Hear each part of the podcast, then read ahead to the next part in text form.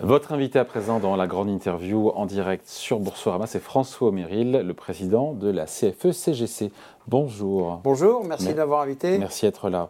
Bon, comme 15 millions de Français, avez regardé l'allocution du président euh, hier soir. Est-ce qu'il a, c'était une opération apaisement? Est-ce qu'il a su trouver les mots pour vous apaiser, François Méril Alors écoutez, j'ai regardé comme 15 millions de Français l'allocution du président de la République et je l'ai trouvée beaucoup moins intéressante que l'exposé de votre collègue sur la vélocité de la monnaie.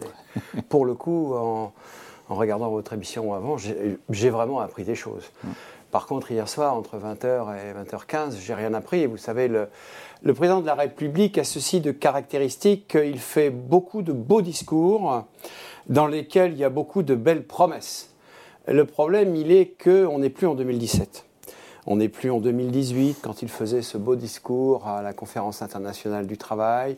On n'est plus en 2021, en avril 2021, quand après une période de confinement, il venait à la télévision faire ce que je crois être un de ses plus beaux discours, disant j'ai changé, j'ai compris, un discours sur la première ligne, etc. On est aujourd'hui en 2023 euh, après trois mois d'un conflit euh, assez remarquable au sens historique du terme, une grande unité des syndicats, une grande unité euh, des arguments que nous avons mobilisés contre ce projet de réforme, un mouvement massif, très suivi, et Emmanuel Macron fait comme si ce mouvement n'existait pas, il nous resserre le même discours qui est un peu finalement soit un discours de campagne, soit un discours du 31 décembre, comme ça a été assez justement remarqué hier soir euh, de la part de certains journalistes.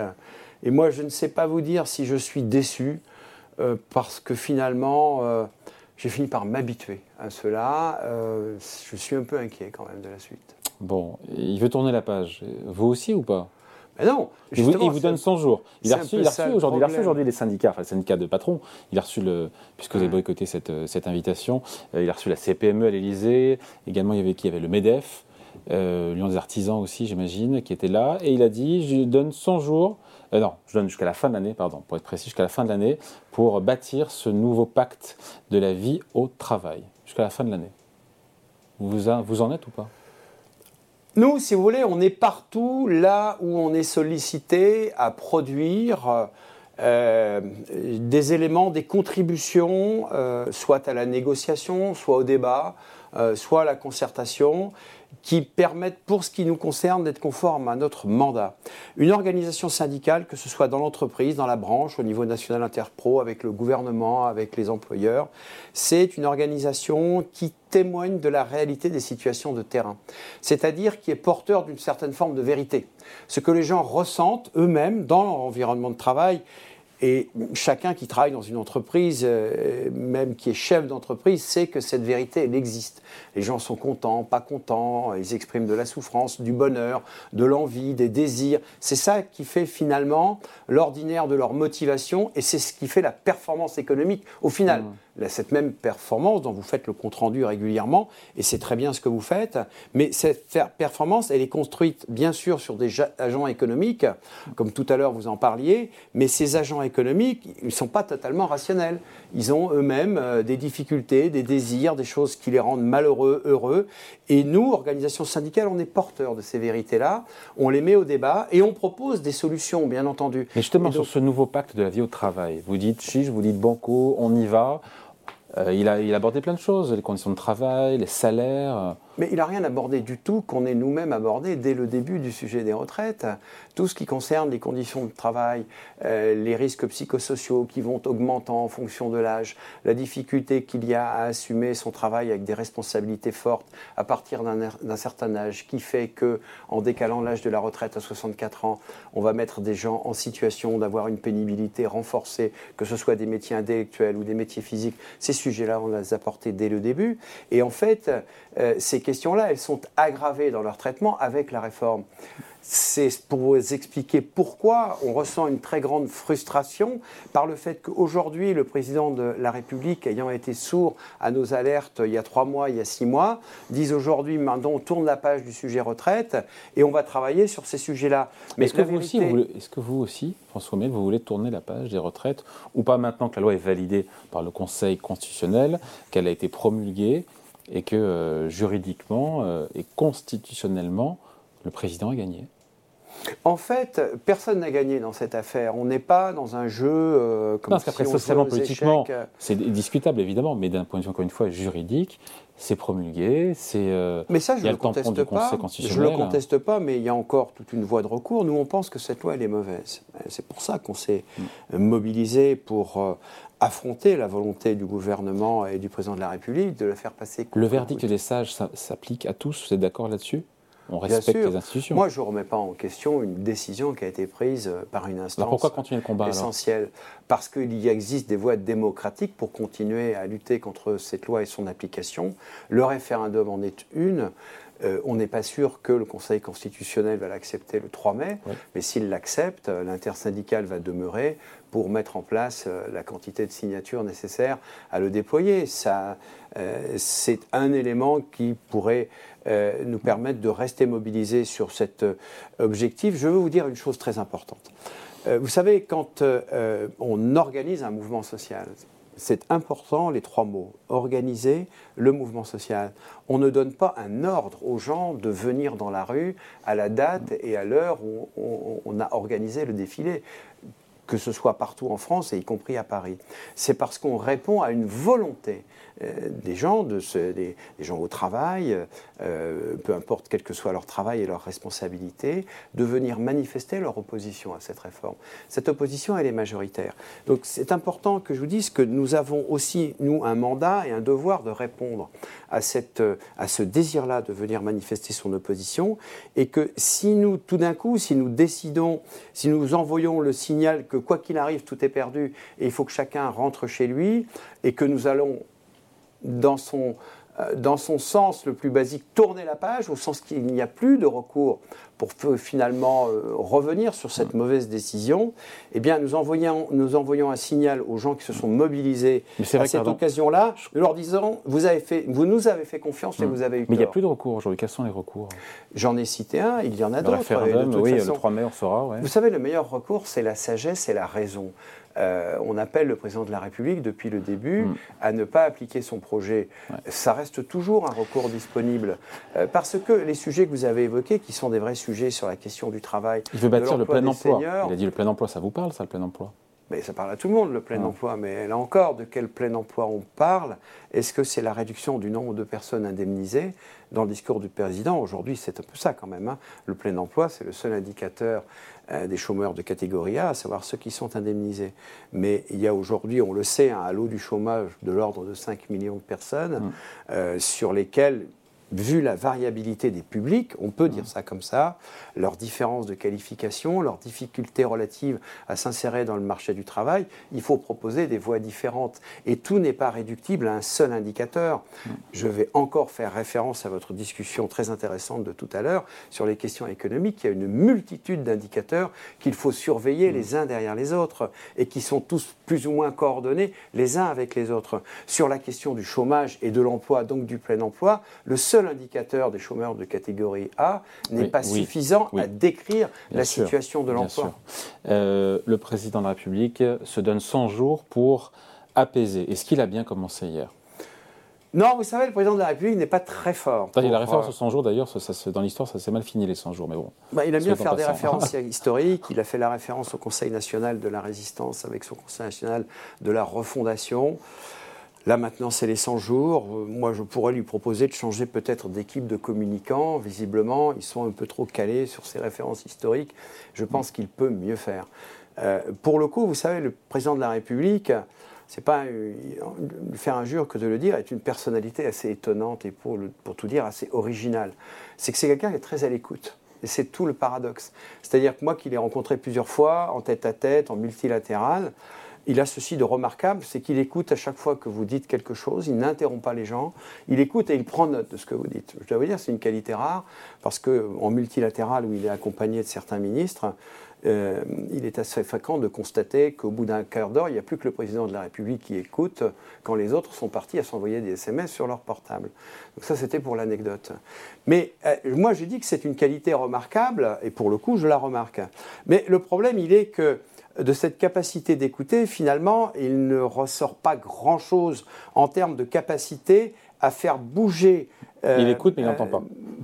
Il entend, mais ça n'impacte pas la façon dont il va s'organiser pour déployer sa politique. Or, moi, je pense que quand on est un adepte, ou en tout cas, quand on prétend être un promoteur du dialogue social, il faut accepter le principe que le dialogue qu'il soit social ou économique, ou peu importe, et quel qu'en soit le niveau dans l'entreprise jusqu'au niveau de nos interactions avec l'Élysée ou les ministères, il faut accepter le principe que de ce dialogue, c'est la confrontation de vérités différentes. Que chacun est porteur de sa vérité et aucune vérité n'est meilleure que l'autre. Et que donc il faut trouver les voies et les moyens par lesquels, à l'issue de ce dialogue, mmh. chacun peut repartir en pouvant considérer que pour une partie, il était un peu écouté. Sa, vérité, elle a été prise en compte. Hmm. On a l'exemple avec cette question des retraites où ça n'a pas du tout été le dispositif. Et d'ailleurs, la raison du conflit, elle prend naissance à ce moment-là, où les vérités dont chacun nous sommes porteurs sur le sujet, l'attendu et les conséquences de la réforme n'ont pas été prises en compte. Ce n'est pas une réforme moyenne qui a été portée devant le Parlement et devant la population, c'est le projet de départ pour lequel les scénarios de sortie différents ont été cloisonnés. Hmm. La décision, elle a été prise dès le début. C'était le décalage de l'âge de la retraite. Et, les autres questions, excusez-moi, dont l'emploi des seniors, n'ont pas été examinées au préalable, mais a posteriori. Oui, c'est vrai. Maintenant, il y a ce qui va se passer dans les prochains jours. On a compris, euh, quand on écoute Laurent Berger de la CDT, qu'il était ouvert, en tout cas, à revenir à la table des négociations pour évoquer donc des nouveaux chantiers comme celui du, euh, du travail. Euh, il y a un délai de. Il a dit quoi? Il fait qu'il y ait un délai de je ne sais plus quoi chez l'expression de décence, c'est ça. Il fait qu'il y a un délai de décence. Est-ce qu'il fait cavalier seul, le patron de la, de la CFDT, ou est-ce que la CFE-CGC pourrait également participer une fois passé ce 1er mai et ce délai de décence? Moi, je vais vous dire, il n'y a, y a, pas de problème. Je, je, je, je, veux dire, je suis assez à l'aise pour euh, euh, parler d'une même voix comme Laurent Berger euh, de la CFDT. on l'a toujours dit, l'intersyndicale, elle représente sa force, c'est son unité, mm. dans ce qu'on communique et ce qu'on décide par rapport à la question des retraites et du décalage à 64 ans. Notre discours, il est unique parce qu'il y a un conflit sur ce sujet-là. Hum. Une intersyndicale, il faut la comprendre comme étant une unité renforcée euh, pour avoir une action plus efficace hum. sur un sujet précis. Donc, pardon, oui, mais juste euh, sur la question, vous, vous retournez à discuter avec la CFDT sur, ou non Sur les questions, mais l'intersyndicale, euh, ne nivelle en aucune manière les caractéristiques et les différences et les complémentarités d'un syndicat par rapport à un autre. Et donc, ce que je peux vous dire, c'est que évidemment, il faudra bien trouver un moment où on va retourner à la hmm. table de la discussion. c'est quand ça? C'est en mai en Je ne sais pas vous dire quand c'est en termes de date. Ce que je vous peux qui vous décidez ou c'est l'intersyndicale qui va décider? En l'occurrence, sur ces sujets-là, c'est une question qui est en débat. L'intersyndicale, elle est sur la question des retraites. Mm. Mais je vais répondre à votre question. Donc c'est un, début de fissure, c'est un début de craquement sur, euh, de l'intersyndicale? Non, l'intersyndicale, elle est sur la question des retraites. Elle n'existe que pour les retraites. Il ne peut pas y avoir de craquement là-dessus et il n'y en aura pas. Mais sur les autres sujets qui ont été évoqués par le président de la République, la problématique, ce n'est pas le 1er mai, le 15 mai ou le 6 mm. juin. C'est à quel moment on aura les garanties suffisantes que les sujets sur lesquels on sera convoqué à discuter seront des sujets réellement ouverts.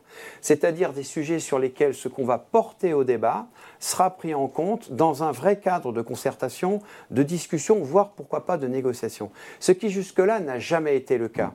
Donc vous comprenez bien que le délai de décence on peut le comprendre par rapport au traumatisme que représente cette aventure sur les retraites, mais par ailleurs, il est doublé d'une exigence. Retourner à la table de discussion, oui, mais si c'est une vraie discussion, un vrai échange et un vrai compromis au final, si par contre c'est sur être sur la photo, être dans l'agenda du président de la République ou euh, euh, d'un ministère quelconque, là effectivement ce sera compliqué. Bon, euh, il y aura une manifestation, des mobilisations en tout cas le 1er mai.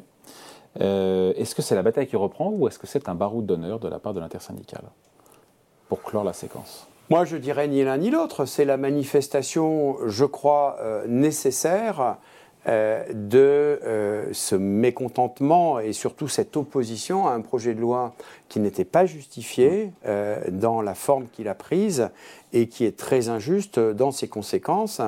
un sujet sur lequel moi, je, veux y revenir parce que je suis ici euh, invité j'en suis très heureux, très honoré, hein, euh, dans manifestation un peu de, de ce qu'est l'économie dans son analyse précise. On manipule ici beaucoup les chiffres et tout ça. Et sur la question de la retraite, nous, on n'a pas peur de rentrer dans le débat des chiffres, des équilibres. D'autant que l'Axecode, pardon, on ne l'a pas dit, a sorti une étude ce matin qui montre que même avec la réforme du gouvernement, on devrait avoir entre, je sais plus, 7 et 20 milliards de déficit à horizon 2030. Oui, donc euh, je vous avoue que Rexecode n'est pas forcément l'organisme le plus indépendant pour analyser de ces choses-là, mais ceci dit, je considère comme une autre. Je considère leur. C'est les gens qui font un boulot sérieux. Je considère leurs analyses euh, comme sérieuses, comme je pense qu'ils considèrent mes propres analyses euh, comme très sérieuses. Je parle non, de mon faudra revenir, c'est pas la réforme ultime en plus. Voilà, euh, mais moi, si vous voulez, sur ce sujet-là, euh, on avait un dissensus fondamental, c'est que le gouvernement vient vers nous en considérant les 335 milliards de pensions versées comme un tout unique, étant un seul régime par répartition, ce qui est faux parce que dans ce régime, il y a 80 milliards, 90 milliards d'apports de l'État pour faire face aux allègements de cotisations. Et donc ça, c'est un engagement de l'État, mais c'est une décision de l'État. Donc forcément, l'État considère que c'est une charge pour lui, mais c'est une charge qu'il a créée volontairement. Et par ailleurs, il y a 33 milliards que l'État doit porter aussi pour payer les retraites des fonctionnaires. Mm. Or, le régime des fonctionnaires n'est pas un régime par répartition. Et si vous voulez, cette discussion, par exemple, cette phrase toute simple que je viens de vous dire et qui est parfaitement documentée, eh bien, on n'a pas eu de débat sur ce sujet. Alors qu'en fait, il y a une tromperie au départ. Les régimes qui sont gérés par les partenaires sociaux, ils ont aujourd'hui 180 milliards de réserves brutes. Ça brille, ça donne envie les régimes spéciaux, les régimes complémentaires, l'ensemble des régimes euh, qui sont pour certains bien des régimes, euh, des régimes des, euh, des professions libérales. C'est bien géré aussi parce qu'il il y a de l'emploi qui a été créé et c'est peut-être aussi la politique de l'offre menée par l'exécutif depuis 5 ans qui porte ses fruits aussi, non? Ah non, je ne le crois pas parce que pour le coup, il y a un vrai sujet, un vrai débat sur la politique de l'offre qui, à mon avis, produit des effets positifs mais qui a un coût faramineux. Enfin, quand même 214 milliards d'euros en 2022 vers les entreprises en disposition fiscale, socio-fiscale et directe. Il y a 15 ans, on était à 60 milliards. Tout ça, c'est le budget de l'État. C'est quand même énorme. Euh, moi, je pose la question de savoir si ces interventions directes de l'État vis-à-vis des entreprises ne mériteraient pas d'être un peu mieux choisies. Vous prenez des hausses d'impôts sur les entreprises Et un peu mieux conditionnées. Vous ne prenez pas des hausses d'impôts pour les entreprises. Mais je ne vous parle pas de hausses d'impôts. Ah, en tout cas, de les conditionner. je vous dis simplement que. Ah, bah évidemment, enfin, quand 214 milliards, c'est du bon argent euh, qui est produit par des impôts qui ont été prélevés euh, sur les Français. Enfin, je veux dire, il ne sort pas du néant, ces 240 mm. milliards, 214 milliards qui vont vers les entreprises. Et, donc, c'est bien quelqu'un qui a payé d'une certaine façon. Et moi, je le pose la question de savoir si cet argent public, il ne serait pas mieux mm. employé, s'il n'était pas mieux ciblé. Je vous donne un seul exemple. La recherche française, Emmanuel Macron y a fait référence dans son discours hier. Il faut développer la recherche, etc. La recherche publique française, c'est 2,2% du PIB. Mm. En Allemagne, c'est 3,2%. Euh, en Corée du Sud, c'est 4,5%. Moi, je dis, au nom de la CFECGC, que c'est une catastrophe pour la France. La fuite des cerveaux, c'est ça la fuite des cerveaux, c'est un seul chiffre en France, 2,2% en recherche. Aujourd'hui, un doctorant, euh, quelqu'un qui a fait de longues études en France, qui veut rentrer dans la recherche, il n'a pas de poste. Et donc, il va travailler où? En Hollande, en Écosse, aux États-Unis, peut-être demain en Thaïlande et en Pologne. Moi, je pense que ça pose question. Mmh, et que, pour le coup, il faudrait prendre les choses dans le bon ordre et allouer les masses budgétaires aux endroits où on tire vraiment l'économie vers le haut. Je ne suis pas certain de, de, euh, de certaines allocations dont je pense qu'ils contribuent effectivement euh, à, augmenter un certain nombre de bénéfices, voire parfois des rachats d'actions, mais ils ne contribuent pas trop au développement économique au sens propre. Bon, c'est toujours un plaisir de vous recevoir. François Méril, donc invité de la grande interview en direct sur Boursorama, président de la CFE-CGC. Merci à vous, à bientôt. Merci de votre invitation.